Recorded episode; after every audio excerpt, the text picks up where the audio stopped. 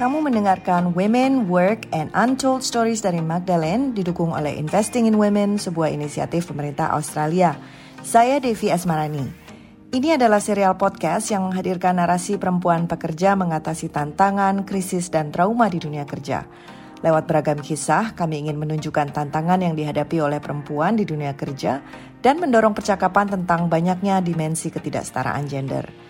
Kami harap kisah-kisah ini bisa menjadi inspirasi bagi banyak perempuan di luar sana bahwa mereka pun dapat mengatasi tantangan. Saya kan biasanya uh, outspoken ya. Jadi waktu ketika self esteem saya benar-benar diserang, itu saya ragu untuk mengutarakan pendapat. Nanti takut salah, takut ini di, di diketawain kayak gitu. Kayaknya useless gitu. Kalau mikir ide-ide baru tuh kok kayaknya useless ya. Uh, di kantor juga jadinya benar-benar tidak ada uh, antusiasme untuk belajar hal yang baru. Apakah kamu bisa relate dengan cerita tadi? Itu adalah Shufra yang merasa diremehkan oleh atasannya di tempat dia bekerja. Apa yang dia lakukan untuk bisa bangkit dari situasi itu? Cerita Shufra dibawakan Dira Sugandi, seorang penyanyi dan aktris.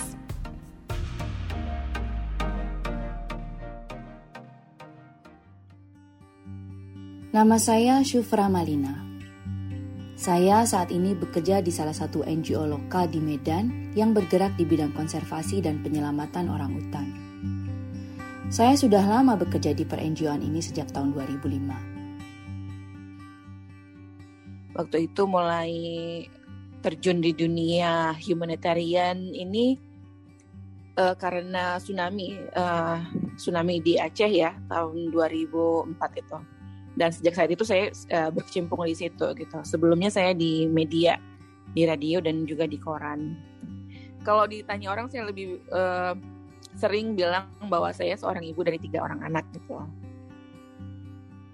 sekitar awal tahun 2005 pasca tsunami di Aceh itu mulai banyak NGO asing berkantor di Indonesia bagian barat.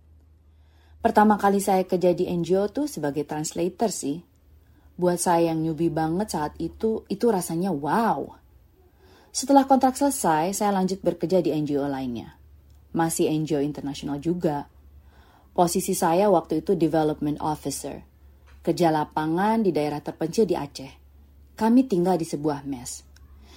Saya sangat excited sekali. Saya senang sekali belajar hal baru, jadi saya sangat antusias. Salah satu role saya adalah membantu atasan saya untuk mengembangkan suatu proposal kegiatan. Tapi sayangnya, ketika saya punya inisiatif, malah berbuah kekecewaan.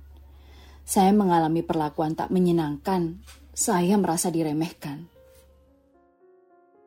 Dan itu benar-benar uh, verbal dan gestur juga dan ya dan dan semuanya itu ya. Jadi bukan cuma eksplisit gitu. Implisit tapi eksplisit juga semuanya gitu kelihatan gitu. Dan saya waktu itu down sekali gitu. Supervisor saya itu yang melakukan. Pernah aku bilang ke dia aku pengen belajar bantu aku ya.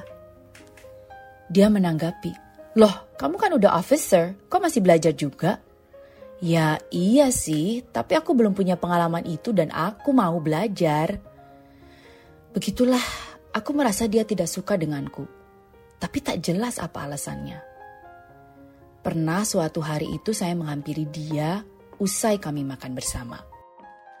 Uh, Mbak, gimana kita jadi nggak uh, ngomongin masalah proposal? Oh, itu. Udah ntar aja. Terus dia langsung tutup pintu jebret. Nah. Dan itu saya saya nggak pernah diberlakukan seperti itu sebelumnya di mana pun uh, di keluarga bahkan di dalam pertemanan di organisasi mana pun nggak pernah kayak gitu. Uh, saya langsung down sekali. Dan itu terbawa sampai beberapa bulan. Saya merasa kok kayaknya semua inisiatif antusiasme itu kayaknya nggak ada artinya ya. Apa memang aku bego banget kali ya gitu? Apa nggak worth it buat belajar kayak gitu? Kondisi itu berlangsung hampir setahunan. Sungguh tidak enak Gak paham kenapa atasan saya bersikap demikian. Tapi sikap dia itu sedikit banyak berpengaruh juga ke rekan kerja lainnya. Pressure-nya itu lebih terasa ketika kumpul bareng dengan kolega setim. Saya berasa kalau didiemin aja gitu, diabaikan. Pada waktu-waktu tertentu kami semua kumpul di kantor pusat untuk berdiskusi, rapat. Nah, misalnya ketika meeting saya melontarkan ide, mereka nggak menghiraukan. Bahkan ada yang ketawa atau apa gitu. Uh, ya masih membekas sih, agak traumatis tapi saya uh, jadikan pelajaran aja gitu. Saya jadi bertanya-tanya, apa salah saya? Saya coba tanya ke rekan-rekan kerja, juga yang seposisi dengan saya. Emangnya apa ya salah saya kalau begini, begini, begini? Tapi karena mereka juga tidak bisa, apa ya, memberikan saran dan solusi, jadi cuma ditanggapi, ya udahlah, sabar aja. Gitu sih. Lama-lama ya bosen curhat ke temen dan mendapat respon yang hanya sekedarnya saja. Tidak ada solusi. Situasi itu mempengaruhi self-esteem saya. Yang tadinya saya ini orang yang outspoken, berubah jadi orang yang ragu untuk mengutarakan pendapat. Takut salah, takut diketawain. Dampak lainnya saya jadi males kerja, merasa useless, gak ada ide-ide baru. Antusiasme saya untuk belajar hal-hal baru itu kayak, udahlah ya udah deh terserah. Apa kata dia aja deh. Pada waktu itu saya emang pengen desain sekali. Itu udah nggak tahan lagi kayak gitu. Apalagi kita kan tidak di kota ya di daerah yang terpencil. Benar-benar tidak tidak banyak ruang gerak ya. Komunitas juga kan uh, komunitas lokal ya komunitas yang itu itu aja gitu kan. Menulis juga. Saya cuma bisa berbagi cerita dengan uh, tetangga di ini ya di penginapan gitu. Jadi uh, tidak ngerti, nggak ngerti ini gimana caranya secara profesional, secara kelembagaan untuk untuk membicarakan hal seperti itu bagaimana itu belum ngerti saat itu. Gitu. Suatu hari saya ada kesempatan buat ngobrol dengan salah satu pimpinan, semacam direktur untuk Indonesianya gitu. Saya merasa dia malah lebih menghargai ide-ide saya. Saya senang sekali. Sebab sebelumnya tidak pernah direspon demikian. Tapi kan kita staf lapangan itu tidak bisa langsung misalnya komplain ke direktur kayak gitu. Saya sih melihat direktur itu memang menghargai uh, hierarki itu, tapi dia bisa melihat bahwa saya memang uh, stres, tidak mendapatkan semacam ruang untuk uh, untuk mengutarakan pendapat saya. Lalu saya yang masih baru juga nggak ngerti bagaimana mengatasi itu secara profesional. Tidak jelas juga apakah iya ada sistem di organisasi bagaimana ketika misalnya seorang merasa diremehkan itu, bagaimana prosedurnya, SOP-nya, rasanya tidak ada. Yang saya tahu bahwa saya harus mencari cara menyelamatkan diri saya sendiri waktu itu. Saya akhirnya mencari-cari ketenangan diri dengan membaca nasihat-nasihat spiritual dan agama. Lalu saya menemukan sebuah quote dari Ali bin Abi Talib, sahabat Nabi Muhammad. Bahwa the best revenge is to improve yourself gitu. Bukan ngeluhin atau mungkin curhat ke bos atau ke karyawan yang lain kayak gitu. Di situ saya berbalik. Saya pikir gak ada yang salah dengan saya. Apa salahnya dengan orang belajar? Saya coba melihat ke dalam diri saya, melihat kemampuan-kemampuan yang saya miliki. Saya bangkit, saya buat diri saya lebih aktif. Saya mulai menulis. Saya buat tulisan-tulisan, saya kirim ke Medan ke teman saya, lalu saya menulis jurnal. Saya ingin lebih menghargai diri saya sendiri intinya. Saya bisa kok menulis dengan bagus. Saya punya kok ide-ide yang bisa diaplikasikan. Dan akhirnya di situ saya sadar, saya nggak butuh mencari pengakuan. Rekan kerja saya akhirnya melihat juga bahwa ada potensi saya yang nggak tersalurkan. Ketika saya berusaha bangkit, kebetulan kemudian ada pergantian pimpinan. Saat itu ada banyak evaluasi langsung dari headquarters. Jadi dia bisa melihat bahwa ini prinsipnya ketika ada karyawan merasa demotivated atau tidak antusias, itu berarti ada yang salah dengan manajemen, manajernya jadi timingnya pas sekali.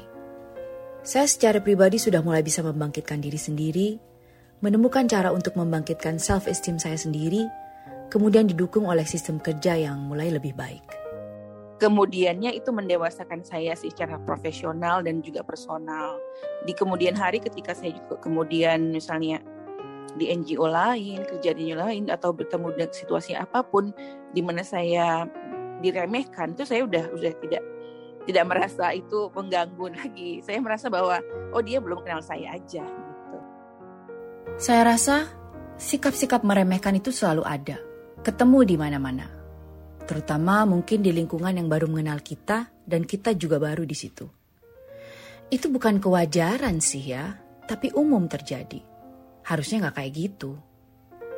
Saya juga jadi mikir, kalau misalnya saya ada di posisi di mana saya memiliki anak buah atau anggota tim, saya berjanji tidak akan melakukan itu terhadap rekan kerja saya.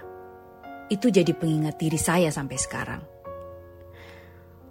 Menurut saya, Ketika kita berada di posisi tinggi, bukan berarti kita lebih baik. Mungkin karena kita bisa membawa di suatu tim itu ke arah yang lebih baik dengan bersama-sama belajar. Itu pengalaman saya. Pesan saya kepada teman-teman, yuk kenali diri sendiri. Situasi di mana kita dilecehkan atau disepelekan secara mental bisa terjadi di mana saja, kapan saja. Tapi ketika kita kembali ke diri kita sendiri, mengenali diri bahwa kita memang patut dihargai dengan cara yang layak, kita harus berani mengutarakan itu. Jadi bagi saya, kenali diri sendiri, kemampuan yang kita miliki, berani, jangan menyerah dengan keadaan itu. Refleksi juga penting. Kemudian, jadikan pembelajaran ya memang banyak akan banyak risikonya ya. Konsekuensinya mungkin ya semakin dijauhi uh, mungkin juga nanti uh, karirnya mandek apa. Tapi sekarang kembali lagi ke diri gitu. Apakah kita memang perlu validasi dari luar untuk percaya bahwa diri kita ini berharga bahwa percaya bahwa diri kita ini punya sesuatu yang uh, patut menjadi value gitu loh oleh lingkungan tempat kita bekerja.